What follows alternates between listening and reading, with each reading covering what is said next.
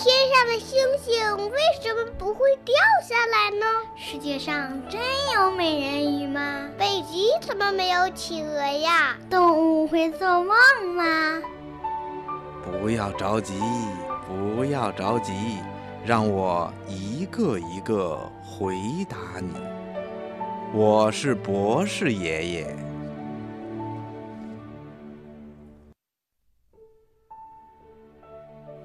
企鹅是怎么喝水的呢？听广播的小朋友，你一定知道，企鹅这种动物啊，是南极的老住户了。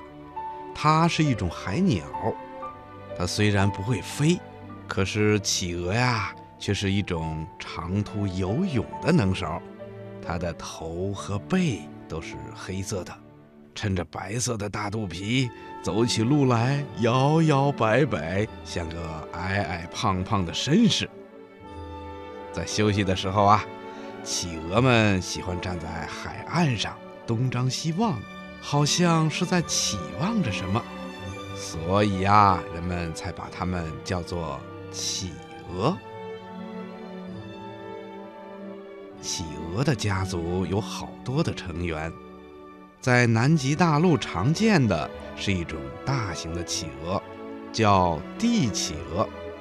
它们经常迈着像绅士一样的步伐，行走在冰天雪地上。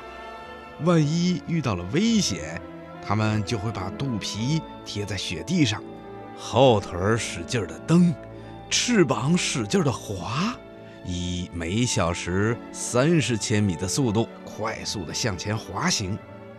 所以呀，科学家们就根据地企鹅在冰天雪地上滑行的原理，制造了一种每小时能跑上五十千米的雪地滑行车。在南极科考的时候啊，非常的好用。企鹅们喜欢在狂风恶浪中游泳，饿了的时候，它们就在海里捉些小鱼小虾或者软体动物来吃。那渴了怎么办呢？